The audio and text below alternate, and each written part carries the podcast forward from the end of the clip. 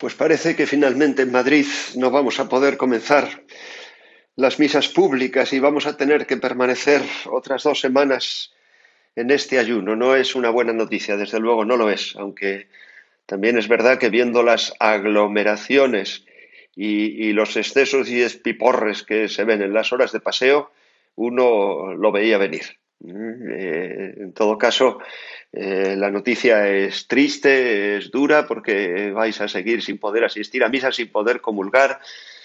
Y bueno, por lo menos seguís teniendo las iglesias abiertas y siempre podréis acercaros a la iglesia en las horas de paseo, por favor, sin aglomeraciones y de uno en uno, como nos dicen, que como siga subiendo la curva, eh, no vamos a volver a comulgar en mucho tiempo. ¿eh? Y también podréis confesar, los que tengáis la iglesia cerca, eh, vamos a pensar en las cosas buenas. De verdad, todo esto hay una llamada de Dios a la conversión, hay un decirnos Dios, aún no estás preparado, aún te tienes que convertir y también además una esperanza grande que dice Dios, no te preocupes, un poco más y te mostraré mi rostro, un poco más y, comulgarás todavía con más deseo, con más fervor, con más hambre, más tiempo para hacer hambre y para aceptar los planes de Dios, que aquello que nosotros no podemos cambiar, tenemos que ver también que Dios lo permite siempre para nuestro bien. Y por pensar en las cosas buenas, que las hay y son muchas, vamos a pensar con muchísima esperanza en otro tipo de pandemia.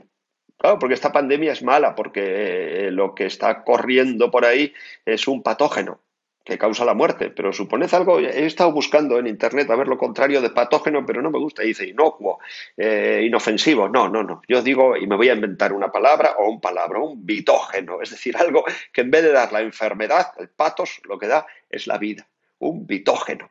¿Eh? algo que, vivifica. Suponed que hubiera por ahí un virus que en vez de ser un virus fuera un elemento vivificador que se transmitiera también así por el aire. Entonces, qué bueno serían las multitudes, qué bueno sería el estar cerca unos de otros para transmitírnoslo. Bueno, pues eso, eso no, no me lo estoy inventando la palabra solamente, pero es lo que le pasaba a los apóstoles.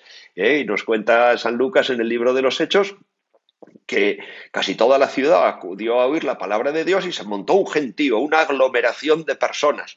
Eh, pero como los apóstoles desprendían, un bitógeno, pues toda esa aglomeración de personas era para contagiarse la fuera Jesucristo. Pero los judíos se llenaron de envidia como si fueran eh, los ministros de sanidad y empezaron a blasfemar y a decir, ¿qué hacéis ahí juntos, sin mascarilla, transmitiendo no la enfermedad, sino la salud? Y se enfadaron muchísimo. Entonces dice San Lucas que como la palabra del Señor se iba difundiendo por toda la región, o sea que el bitógeno empezó a difundirse y la curva empezó a subir, subir, subir, y los judíos se enfadaron muchísimo, eh, los confinaron a todos, bueno, no los confinaron porque no podían, pero a los apóstoles los expulsaron de su territorio y los apóstoles ahí sí, se quitaron el patógeno, sacudieron el polvo de los pies, se lavaron muy bien las manos y se fueron a otro sitio a seguir contagiando, a Iconio en concreto, a seguir contagiando la vida. Pues esto, esto es, la, esto es la verdadera expansión que tiene que salir de nosotros. Esta es la pandemia que tenemos nosotros que provocar cuando podamos salir de casa. Fijaos que le dice el Señor a los apóstoles hoy, el que cree en mí hará también las obras que yo hago y aún mayores. ¿Qué obras hacía el Señor? Dar vida a los muertos, dar salud a los enfermos. Y el que cree en el Señor de verdad, el que lo ha abrazado por la fe, dará vida a los muertos, dará salud a los enfermos. Eh, y por eso tenemos que, convertirnos deprisa, deprisa para que esta cuarentena, que ya más que cuarentena se va a convertir en ochentena, acabe cuanto antes y podamos salir y ponernos a distancia de contagio para hablar muy cerquita, muy cerquita a los hombres de Jesucristo y contagiarles el amor a Jesucristo que, que que no ha infectado, sino que ha sanado y vivificado nuestros corazones.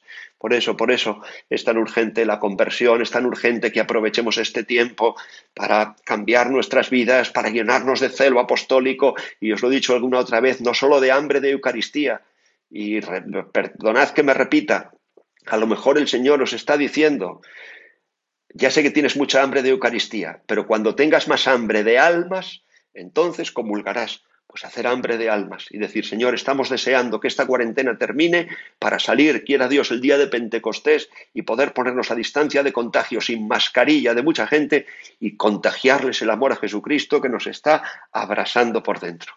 Vamos a pedirle a la Santísima Virgen, como hacemos estos días, que interceda por nosotros para que recibamos esa efusión del Espíritu, que llene todas las células de nuestro cuerpo y todos los latidos de nuestro corazón y toda nuestra alma nos llene de vida y haga que seamos también nosotros, lo antes posible, contagiadores de vida para un mundo que parece caminar atolondrado hacia la muerte.